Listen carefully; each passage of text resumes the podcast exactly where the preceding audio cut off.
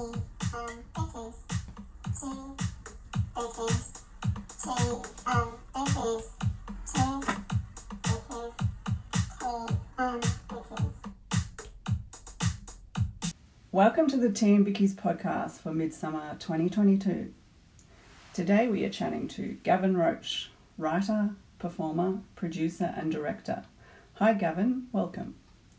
Hi, thank you so much for having me. It's great to have you here. I'm going to start with um, when did you first know you wanted to to be a performer and involved in the arts? Oh God, for as long as I can remember.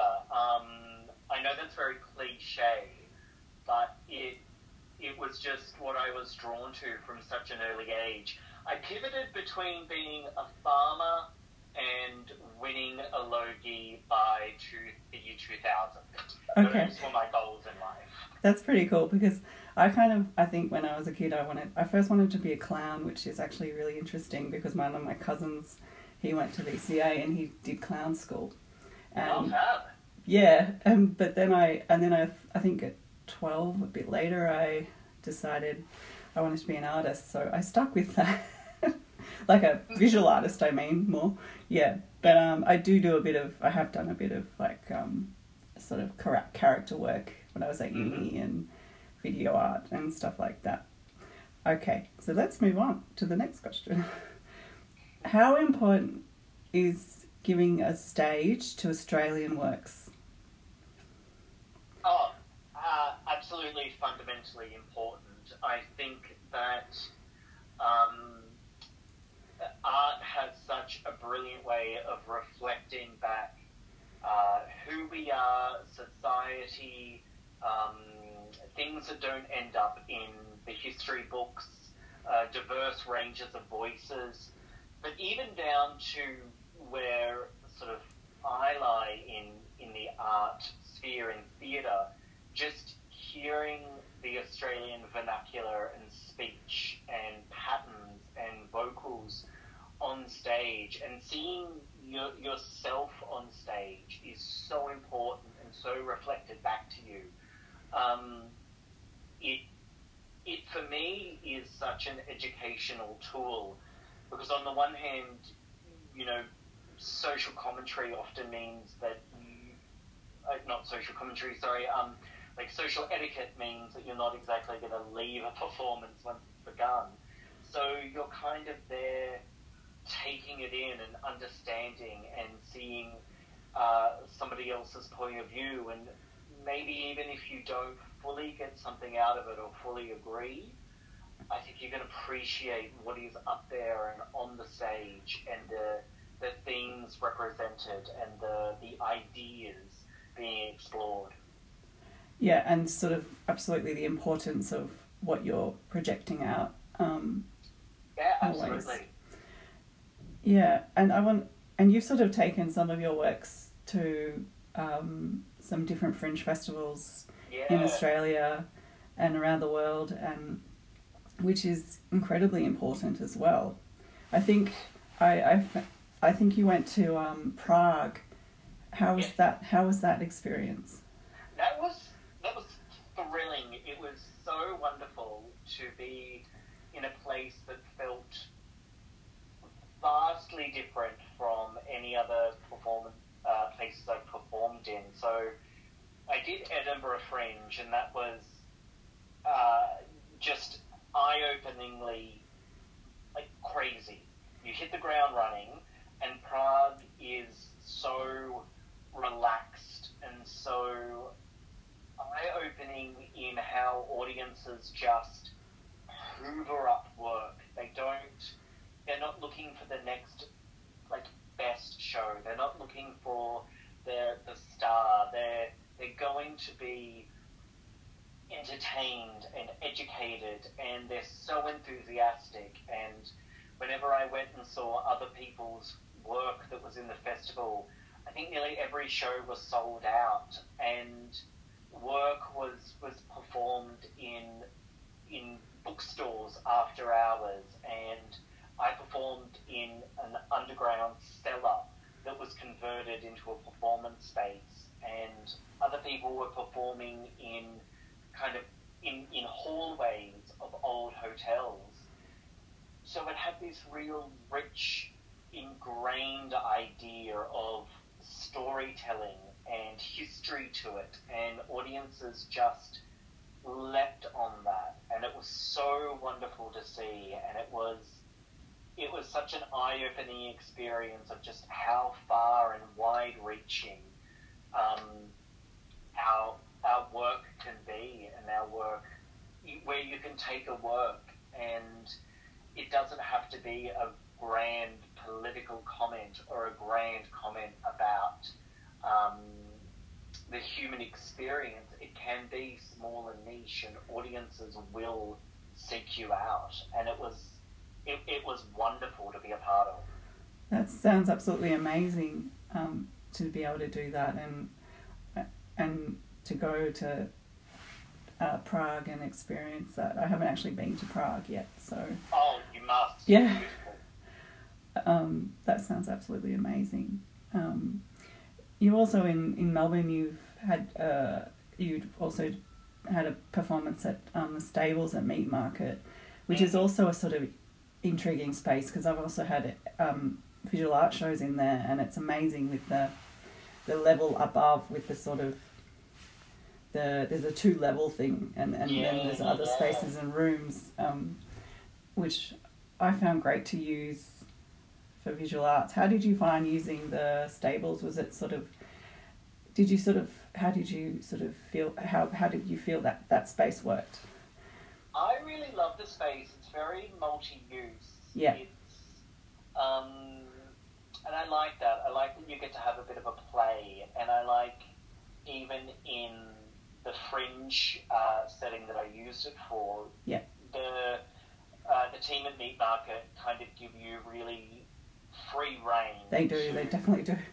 Yeah. yeah, which is really nice. And to, it's great, to yeah. really experiment and play. And the show I was doing was a, a one person show where I kind of had a bit of a bare bones idea and I just made it all up really on the spot.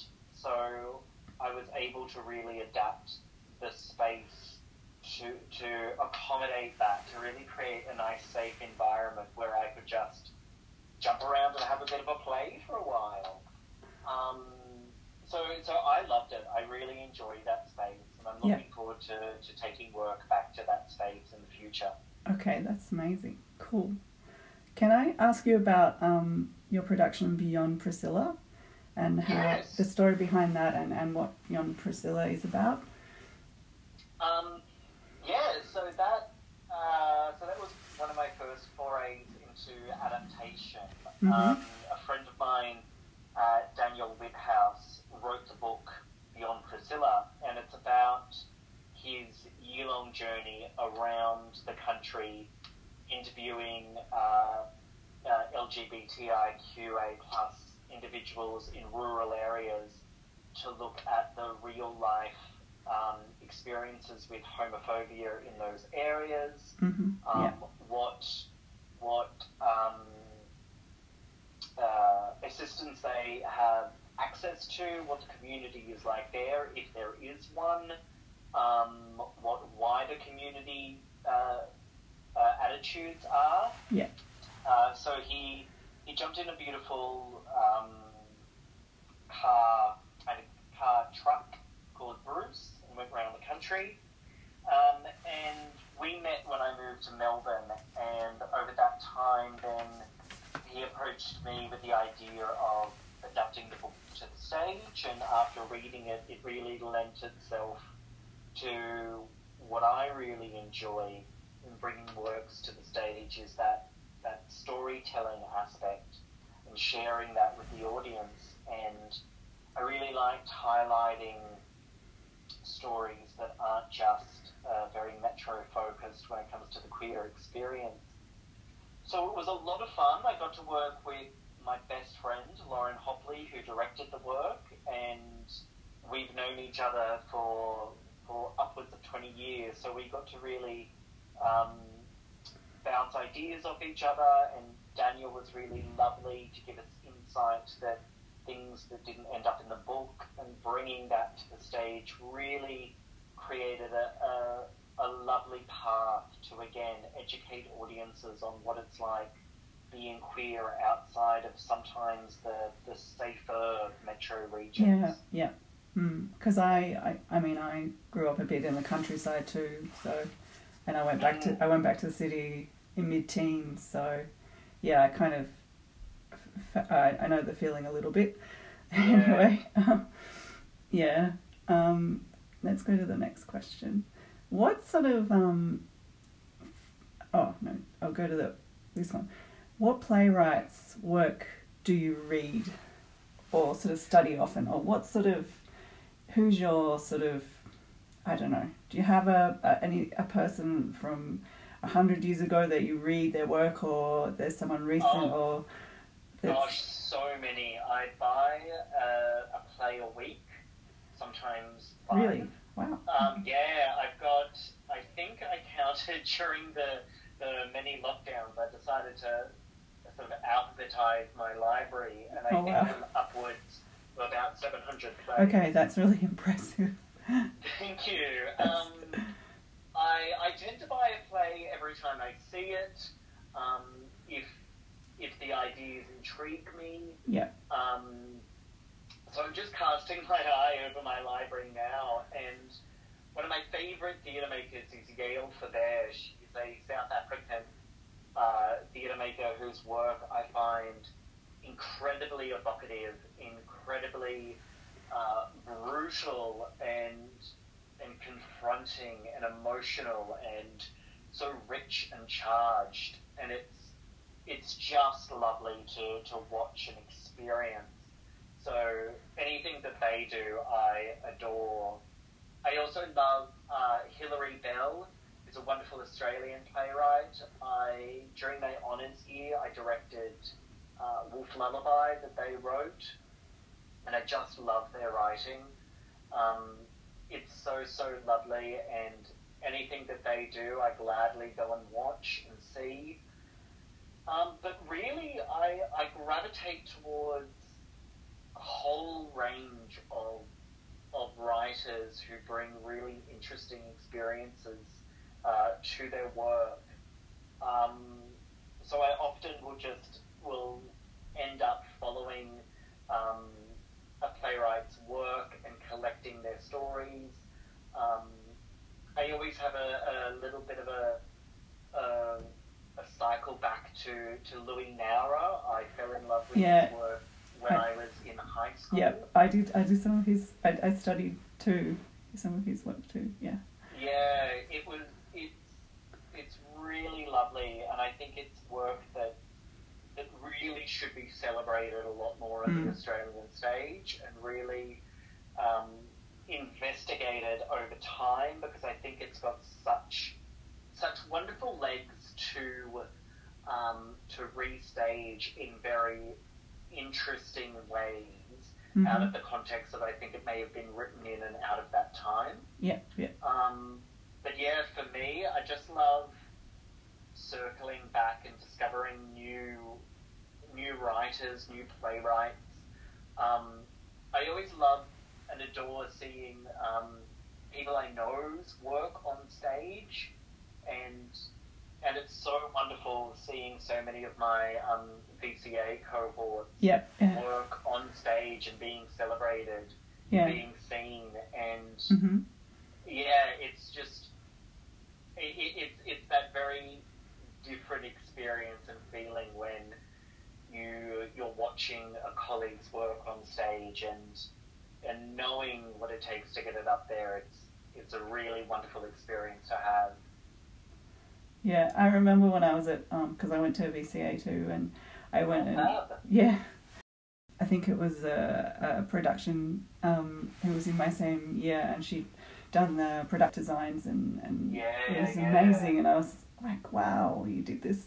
So, and I'd come from the School of Art, so it was just being at that art school, you know, gives you that access to to talk to dancers, to talk to playwrights, to talk to people studying all sorts of different um, arts, and that's I think why yeah VCA is so uh, such an amazing place to to be. And Yeah, um, it, it, uh, that's what I really loved. I, I really loved going back. Yeah. Um, being entrenched in so many different art forms and yeah, and listening to people's approach and also the reasons why they were there and what they were getting out of it was Mhm. really uh, really eye opening and really great to kind of see people with such focused ideas of, of their art practice for the time that they were at VCA and also for their longevity. yeah, yeah, yeah, yeah. It was a really lovely space to be able to go, oh, I am able to think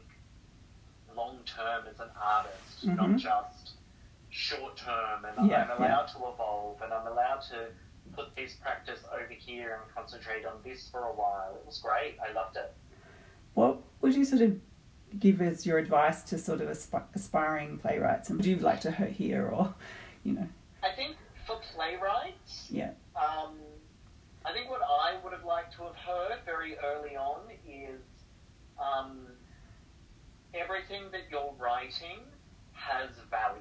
yeah, yeah, And the way that you're writing, your approach, your style, um, it has value. I think that's very Uh, true. Yes. I think so many times we kind of get told when when writing to write for something, whether it be a, poli- uh, a particular company, write for a particular uh, style, write about a particular message. I feel sometimes we're told too much that our work has to have a message, where Mm. sometimes that message is just there without realizing it. And I think I sometimes miss the days when I just wrote a story without ever thinking about, oh, who is my audience? How do I market this?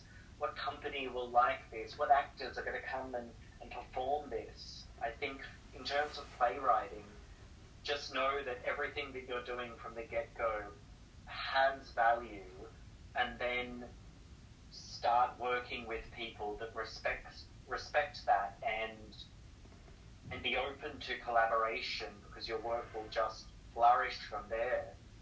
And advice in terms of producing, I think my main advice is always when you get an email, write back to them straight away because there are so many opportunities that I missed when I I didn't see what I was doing as I guess work.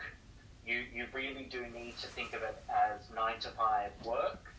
Um, when you when you have a deadline, remember it and respect it. When you're dealing with other people, um, you remember and respect their deadlines and, and their schedules. Um, it really is just rewiring your brain to remember that what you're doing is is work and that not only is your time valuable when working with other people but also to yourself if you're wanting to make sure that the work you're doing is of a high standard it's a standard that you do need to work on and it's taken me a long time to really focus and put aside time to make sure that I'm keeping ahead of everything and, and keeping the ship on course, for lack of a better description. I think that's. I just was. I think that's. Thank you so much for saying that. That's. I think people who, when they hear that, will be, you know, um, they'll be like, yes, yes, you know. Uh, I think I wish I was told some of that too, or most of that, or all of that actually, even though I'm a visual artist. Um, but yeah, thank you. That I felt like applauding, like going bravo Oh, thank you. when you said that. Uh, if there was an audience here, we would all be clapping. Okay, thanks. Thank. Um, do you have something in Midsummer this year? So if I'm hoping you do. Yes, I do actually. I've got uh, three works. Um, so I have uh, I have produced and directed three works. Uh, the first being The Shy Manifesto by Michael Ross, which is an Australian premiere about a young uh, teenager delivering a speech to a seen and unseen audience around their thoughts about being militantly shy. And that's being performed at the Bluestone Arts Church. Uh, I have another work called Run by Stephen Laughton. Uh, it's another Australian premiere. It's about uh, a young teenager again, a young Jewish boy named Yoni, and he's um, getting ready for the weekly family Shabbat, but all he can think about is uh, a classmate named Adam and uh, the world that they inhabit together. That's being performed also at the Bluestone Arts Church in Footscray and at Gasworks Arts Park. And then I have the return season of Bottom by Willie Hudson.